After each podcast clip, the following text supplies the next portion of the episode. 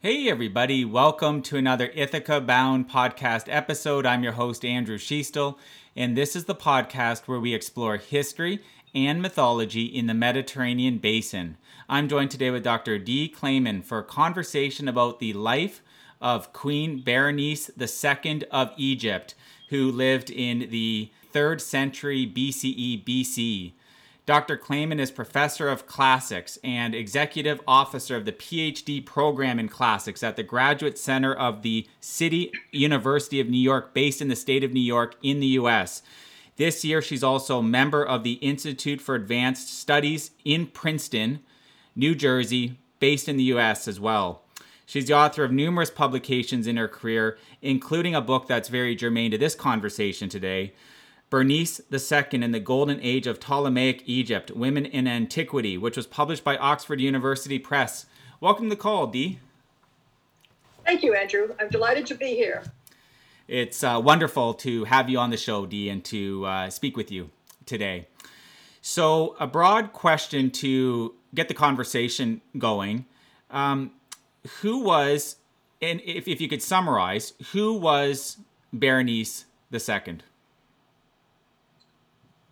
Um, Berenice II, or Berenike, if we want to use a Greek pronunciation, was a queen of Egypt. She was the wife of the third Ptolemy, that's Ptolemy Euergetes, and she was um, a, a person, a very interesting person with agency, with money, with influence, and with power. And this is very rare uh, for a woman in the ancient world. And rarer still that we know some things about her, which make her a very interesting player at a very uh, important time in in Greek history. Okay. Oh yeah. yeah. Okay. Yeah. Um, so, what's known about when and where she was uh, born?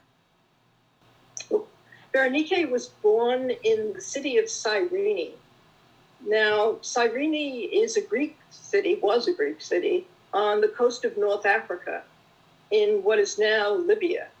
In fact, what is now Shahat, Libya. Uh, it was originally a Greek colony.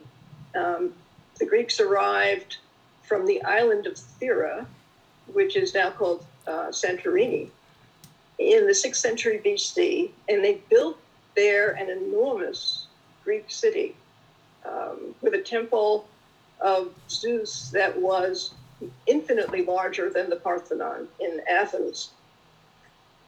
Um, it was an important Greek city because of the fertility of the land around it.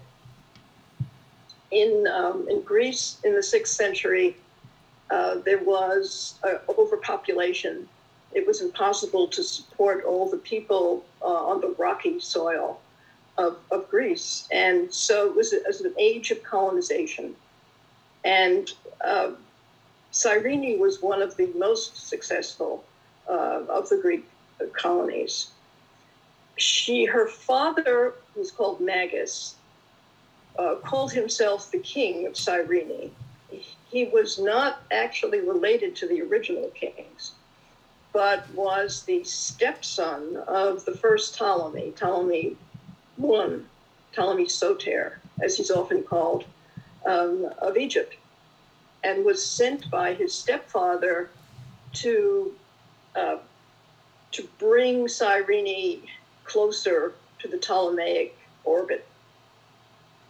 Um, he was quite successful in doing that, and his court was known not only for its its wealth, but for the intellectual uh, life that Magas created there. There were philosophers, there were poets, and Berenike was his only child, and she absorbed all of this.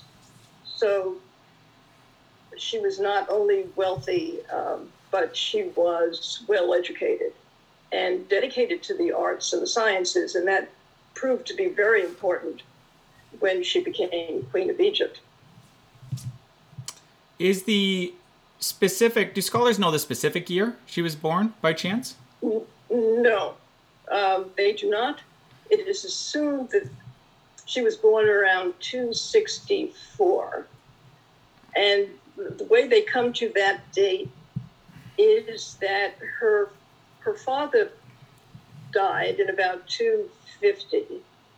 Um, historians say that he overate and uh, hmm. killed himself that way. It's not at all clear that that's true, but um, previous to his death, he had betrothed her to the son of the second Ptolemy, Ptolemy Philadelphus, who was his stepbrother and roughly the same age. Um,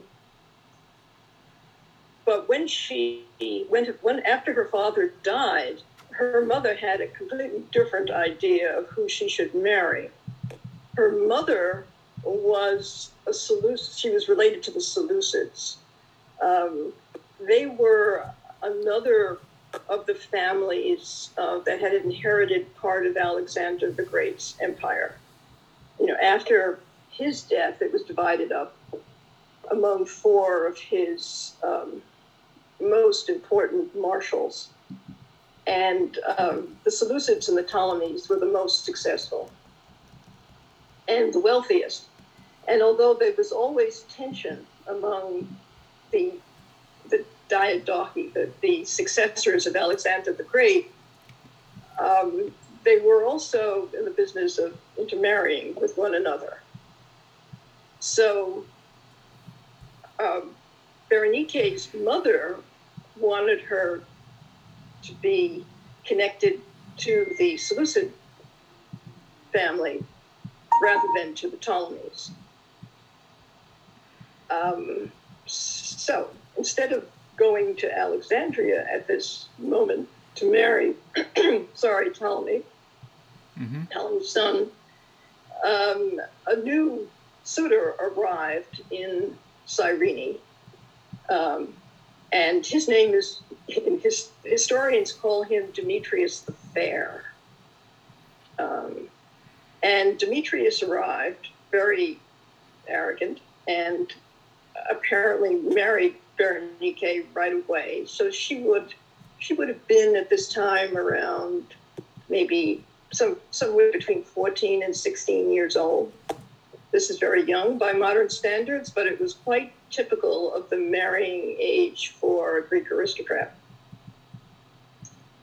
Um, but he also began an affair with her mother. So he's married to the daughter, he's having an affair with the mother, and Berenike was totally outraged by him, by mm. the situation. And she called in some of her followers and she burst into the bedroom where she found them together and had him dragged out and killed. Well, she, the story goes anyway, protected her mother, told them not to hurt the mother, but to just dispose of this husband of hers. So the next thing historians know is that she's in Alexandria marrying Ptolemy. Uh, you may ask why she did this, besides being angry and embarrassed at the actions of her mother. Um, it was also the case that Ptolemy was infinitely more powerful and infinitely richer. Um, and she arranged for herself um, a better deal in life. I mean, for a woman to do this in ancient Greece is just unheard of. It's extraordinary. It's totally out of the question. She did it. Um, and she didn't hesitate to do it in a violent way, which is interesting too. So she arrived in Alexandria and Ptolemy kept his promise, and she married the third Ptolemy. We don't know anything about the wedding, exactly when it happened. Um, but theirs was a long and successful marriage. Okay, um, thank you, Dee. There's there's a a lot happened in her life over a few. It sounds like oh, over a few. Right. Yeah, over a few years. Um, and I want to, and obviously we'll spend some good time on her um, her marriage, right, and uh, her being queen, and uh, and her career, and, and that that stuff, and then her later life. I wanna I wanna uh, follow up on a few things in the earlier period of her life. So was so was she uh, was she technically married to Demetrius? You know, it's not it's not clear.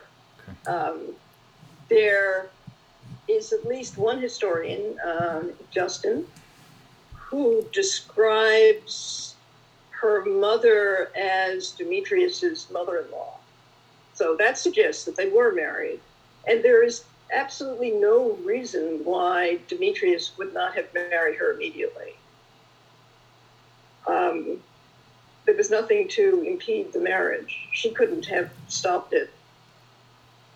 And her mother would have gained the most by uh, having them married as soon as possible. So it is widely assumed and assumed by me that they were married. Okay. Um, and what were the what were the um, laws at that point in time? Because it sounds like she mur- it sounds like she uh, either murdered him or had him murdered. I think you said something like that. Um, and so, can you speak about what the what the uh, legal environment would have would have been, and were there special exceptions because it sounds like she was part of a uh, royal family? Can you can you speak about the milieu around around uh, how how laws would would be at play in this conversation? Laws would not be relevant at all. They were kings. They were queens. They could do whatever exactly they wanted to do, and in the history of Macedonia, it was a very typical thing for violence to occur after the death of a royal figure, with the, the factors, people who thought they should inherit the titles and the wealth and the land squared off against one another.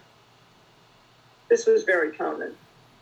Uh, for example, when uh, Ptolemy I died, his heir, um, and it was very clear in some ways who his heir should be, his, his eldest son, who became Ptolemy Philadelphus, knocked off, killed, eliminated all of his political rivals. He killed two half brothers. He killed um, a stepbrother he just just had them done away with. Um, and the same thing happened when the third Ptolemy, Berenike's husband, died. His heir eliminated everyone in sight who could object um, to his becoming king and pharaoh, including Berenike. She was murdered by her own son, just as she had murdered her, hus- her first husband. So, um, so no, the legal situation for, for the rest of the people of Cyrene was completely irrelevant. Okay, and and then if if if someone wasn't royalty, um, like in this period of time in in um, this this region of the of the of the world, there would have been there would have been laws, right? But is it that there yes. there was some exceptions if that person really had the most might kind kind kind, kind of thing yeah that's exactly right uh, they were laws they were uh, murder was a uh, of course a, a, capital crime and um, but it didn't apply to Berenike. Okay, wanted to clarify that the kind of the legal landscape uh, in this area in this period of time. So her father actually was not king of Egypt. Her father was king of a, of a city state or a region in what would be present day uh, Libya called Cyrenaica. That's correct. That's oh, correct. Okay. Did I do? Did, did I pronounce that reasonably well, Cyrenaica? I, I, I, I always use the English pronunciation, which is Cyrene. Okay. Um, but but you could call it the Cyrenaica, which would include Cyrene and the land around it. There, there were a group of small cities uh, around it. Okay. So that, yeah. Cyrena? I, I always say Cyrene. Cyrene, that, that okay. transliterates the Greek eta into an E sound. Cyrene. Yeah. Okay. Yeah, if I was, uh, sometimes I have to ask twice because if I was listening to the podcast, I would just press the 15 second back button, but I have no ability to do that right now. Okay. okay. Um, and so uh, her father uh, ha- had a familial, a, a more of a distant familial relationship with the Ptolemies in Egypt. Yes, he was a stepson of, of the first Ptolemy. Uh, the first Ptolemy had a number of different wives, some of them simultaneously. Um, this was a, uh, a Macedonian sort of penchant for polygamy. And his, um, his last wife was Berenike the First. She had come to uh, to Alexandria with her cousin, who was Arsinoe the First, and um, and and Ptolemy fell in love with her, with with the cousin, and made her the number one wife, and her son was Ptolemy the Second, and he became Philadelphus. And um,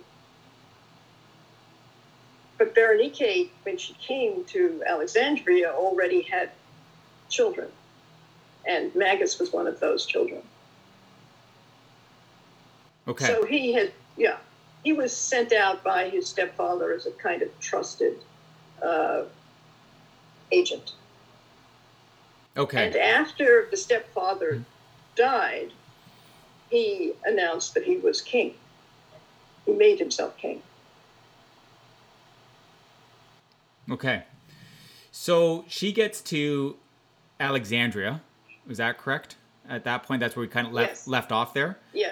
Okay. Um, do you want to pick it up uh, at that point then about some of the major things that's known in her her life? I believe you were you either got to the point of her marrying uh, Ptolemy the third or was about to when she arrived. Right. They did get married.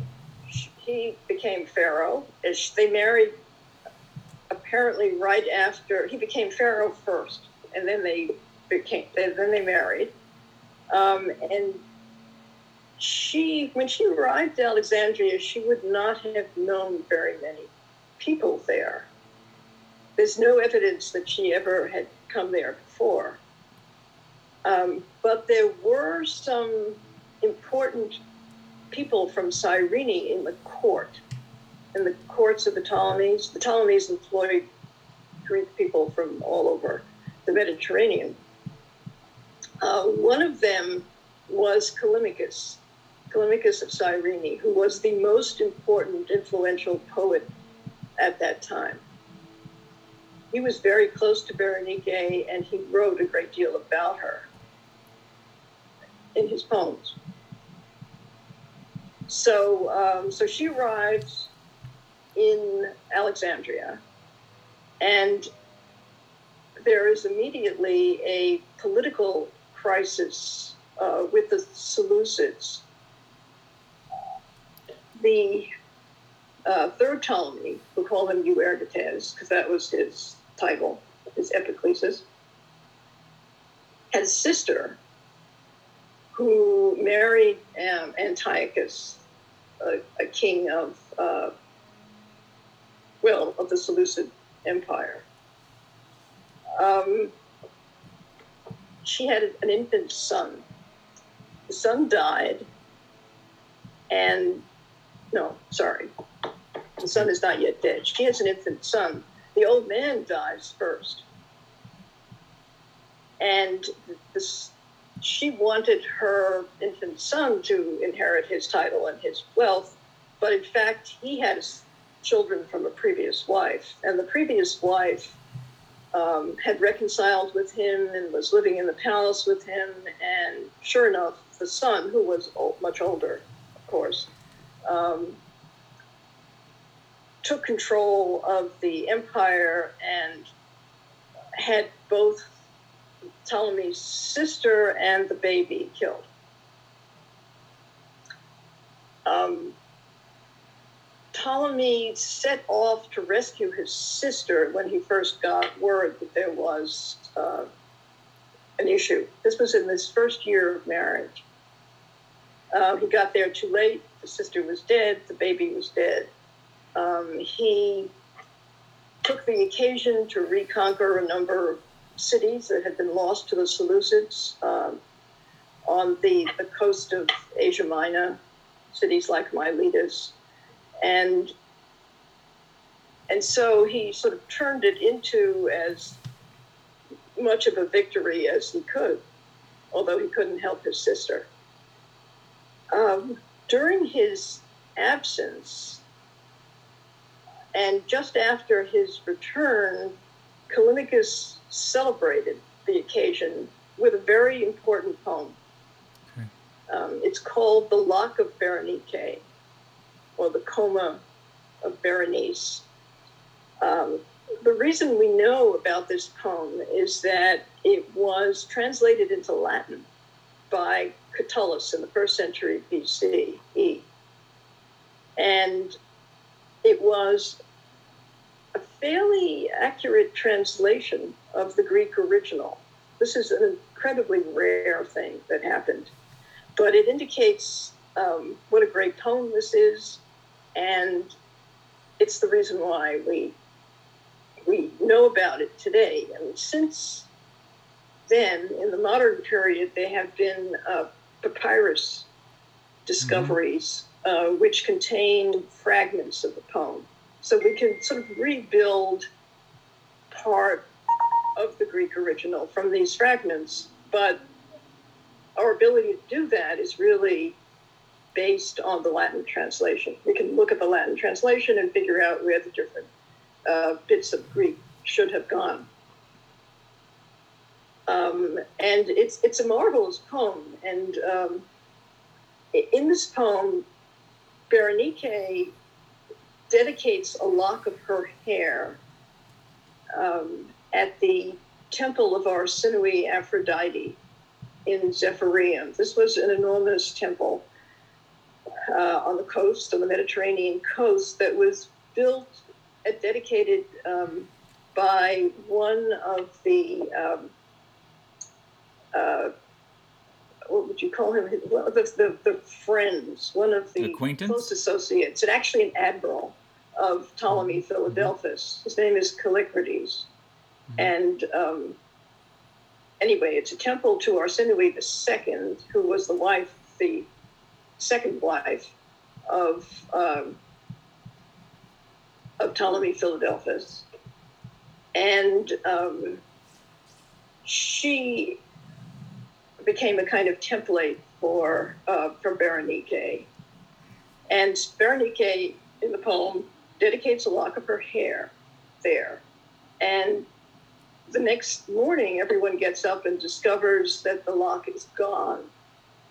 It's disappeared and Conon, who was an important astronomer and mathematician uh, living in Alexandria at the time, working at the, uh, uh, the museum and the library, said that he discovered it in the heavens.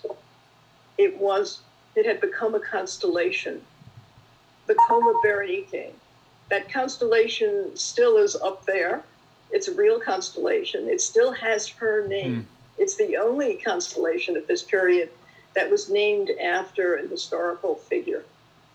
Um, and uh, the, the, poem is very amusing. It's it's told um, by the lock himself, he or she, depending on which, whether you read Catullus or Callimachus, uh, describes a pain, uh, let's say, that he felt when he was cut from her hair and uh, how cold and hard it is up there in uh, in, the, in, in, the heavens. Um, and it's it's a wonderful tribute to her because it sort of prefigures her divinity. Um, the Ptolemies all made cults for themselves, and hoped to be um, well, to be immortal, not physically immortal. Even they knew that that would be impossible, but um, but somehow to live forever. And uh, this was a um, hope to be a, a, symbol of Berenike's uh, future position up in the heaven. Um, and it, it, was a huge success in antiquity, this poem. And we, as I say, we still have the Catullus' translation of it, so you can read it when you have time. It's Catullus 66.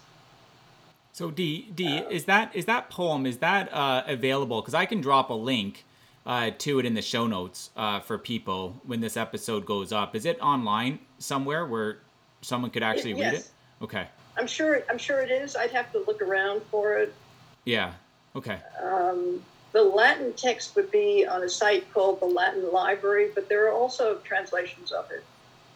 Um, okay. I will, I'll find it for you and send it to you. That's great, Dee. Thank you. And I want to yeah. I want to clarify um, so that I'm keeping up with the um, with the narrative here. This uh, um, what, what what what what what occurred.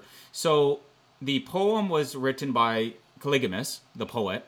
Um, Callimachus, yeah. Okay, and then um, and then was the poem actually about Berenike? Well, what I want to try to connect is Ptolemy's sister, who was murdered, um, who who was uh, with, within the uh, Seleucid Empire. Did I? Can can you help me connect the dots there? Um, yes, there's a confusion. Mm-hmm. I mean, there could be a confusion, and in fact, uh, scholars are confused about another set of poems uh, which refer to Berenike and are not sure whether it's Berenike Syra, which is the name of the sister, or Berenike the queen. Okay, there's two uh, different Berenikes. Okay. in this case, it is definitely the queen. Um, there's no question about that. Uh, the setting is Alexandria. The moment is when Ptolemy III went to Syria to rescue his sister and came back the following year in one piece. Um, so there's no question about which Berenike this is. Okay. So, um, so she's married to Ptolemy the third. There is um, challenges that the dynasty uh, is having with the Seleucid em- em- Empire. I think you you mentioned that, right? Um, right. So so what what comes next? Can you speak about? So she's going through her her life. Uh, does she have? Does she end up having uh, children? Uh, was she involved in any major policy decisions? Um, can you can you share a, a, few of those things? Well, she um, she had six children, mm-hmm. and we know the names of five of them. Um, and then there's the sixth one we don't know. Um, and we uh, know about them largely through statutes that were made for them, family group statutes uh, that was set up in Greece. Um, there's one at um, Delphi and one in Thermus, I think. Mm by, that was set up by the Aetolian League. And we don't have their statues, but we have the statute bases. And um, typically, with a Greek statue, the base would have the name of the person, um, not the statue itself, which of course causes all sorts of problems um, when we find statues without bases. In this case, we have the bases without the statues. Uh, so we know the names of five of her six children and something about the fate of three of them. Well, four of them. Four of them. The first two are um, the eldest was Arsinoe the third, and she married her brother uh, Ptolemy the fourth. Um, and this is the Ptolemy that killed his mother, our Berenike. And um, so he inherited the, the throne of Egypt, and his sister was his uh, also his wife. Uh, we could talk about that next, if you like. Uh, there was also um, a daughter, the, the princess Berenike, who died young and suddenly, and became the center of a fertility cult. She died while the Egyptian priests were having a synod.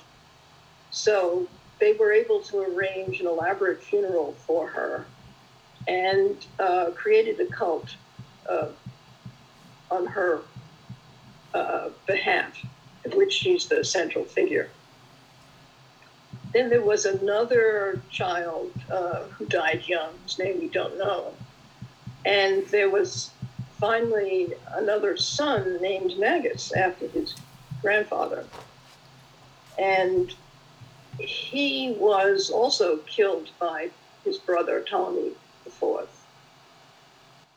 Okay. He was, yeah, a very able guy. And if any of them could have challenged uh, the fourth Ptolemy for the throne, it would have been this Magas. But he was wiped out. He was actually scalded to death in his bath. Um, we're talking about, you know, violent uh, measures brought to bear in order to establish political priorities. What? Uh, so she was queen of. Can Can you describe what she was technically queen of? Like what territories? So that that comes she's, comes across. Well, she was queen of Upper and Lower Egypt. Egypt is okay. ancient Egypt. Um, was a country basically um, that that created itself around the Nile. Because every year the Nile flooded and fertilized the land around it, um, and it became uh, so. So those that was the area that was most um, wealthy and, and, most important in in Egypt. Uh, Alexandria itself, as you know, is on the Mediterranean coast, and therefore was um, a center of shipping and trade and the uh, the crops that were grown uh, in the Nile Basin could be shipped out from Alexandria all over the world, and it was an important source of, hmm. of food for, for, Greece and elsewhere, as um, as were the Greek cities around the Black Sea. But um, so there was that, and there were other geographical areas the Ptolemies controlled, like the Cyrenaica and. Mm-hmm um, islands in the Mediterranean and certain important cities on the coast of Asia Minor. She was queen of all of that.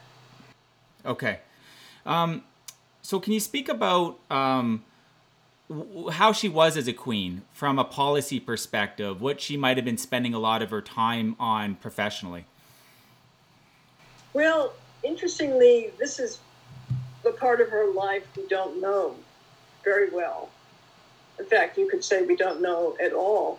There's there's one uh, vignette uh, that has her making a policy decision about um, about dowry law in one of the uh, the cities that was under uh, under Ptolemaic control uh, which safeguarded the dowries of young women whose fathers had died before they were married.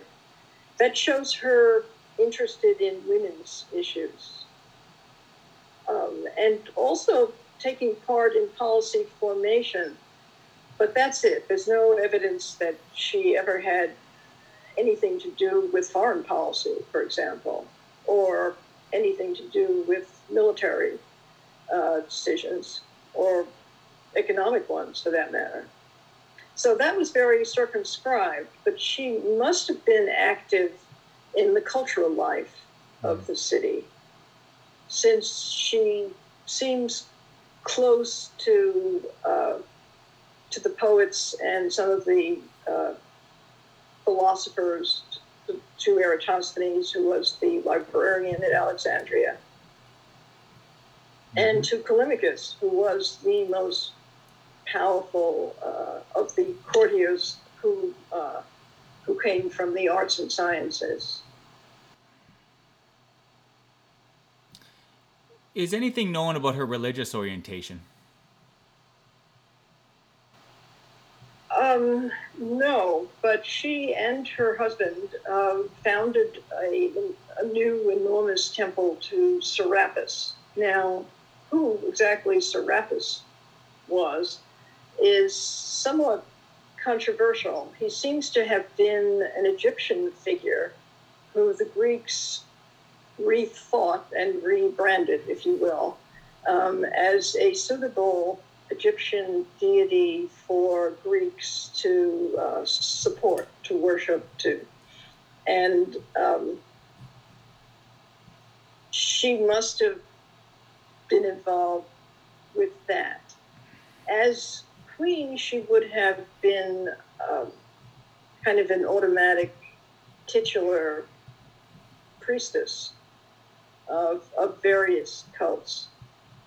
Remember, where we're talking about a polytheistic society where there are Greek gods and goddesses, there are Egyptian gods and goddesses, and sometimes they shared temples with each other. Um, and it was possible to have a very pluralistic religious orientation. And I think that she probably did. Okay. So let's work our way to the later period of her life. And I think you um, mentioned it indirectly when you're speaking about her children, but let's spend a moment on the later period of her life. So, um, can you summarize what happened in the later period of her life, uh, including um, how she died? Well, her marriage seems to have been quite successful. There is no evidence in the historians, such as we have it, um, of her husband having any other love interests. Uh.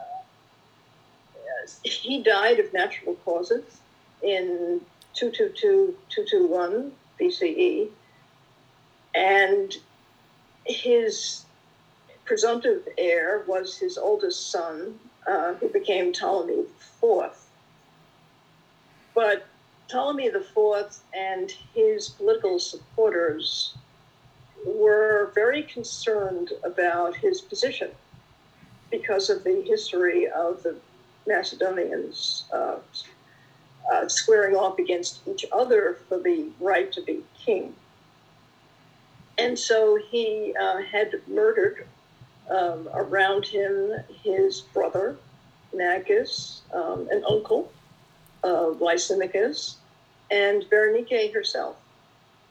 He was afraid his mother would prefer Magas. I don't know that they, they must have been close. Maybe they were, maybe they weren't. Uh, we don't know. But that was his fear. And so he acted on that. And he was egged on by one of his ministers, uh, who probably arranged all, all the murders and that was the end of Berenike. But no sooner did he murder her when he added her to the cult, to the Ptolemaic cult, and she was immortalized. Hmm. So there was a little hypocrisy going on here. Okay. So we've reached in this conversation the end of Berenice, Beren, uh, Berenike's life. How do you think she lived um, a very active life in a, in a, in a lot of ways. Um, how do you think she should be remembered? Well, I think she should be remembered as a strong woman, um, as a woman with agency who took charge of her own life to the extent that she could, um, as a supporter of the arts and the sciences, and um, as someone who did what she could uh, to make her life and the life of the people around her as good as possible. Thank you for coming on the show today, Dee, and sharing your knowledge on uh, on this topic. Thanks, Andrew. It was great to be here. Okay, everybody, if uh, you'd like to pick up a book that's very germane to Bernice's life and read up in more detail about the life this woman lived. Um, Dr. Clayman wrote the book, Berenice II and the Golden Age of Ptolemaic Egypt Women in Antiquity. I'll drop a link to it in the show notes on the ithacabound.com's associated subpage to this episode. Dee and everybody listening, as always, wishing a marvelous journey. Bye for now. Bye bye, Andrew. Thank you. Hey again. If you enjoyed today's episode, please subscribe to the podcast, and I wish you a bountiful rest of your day. Bye for now.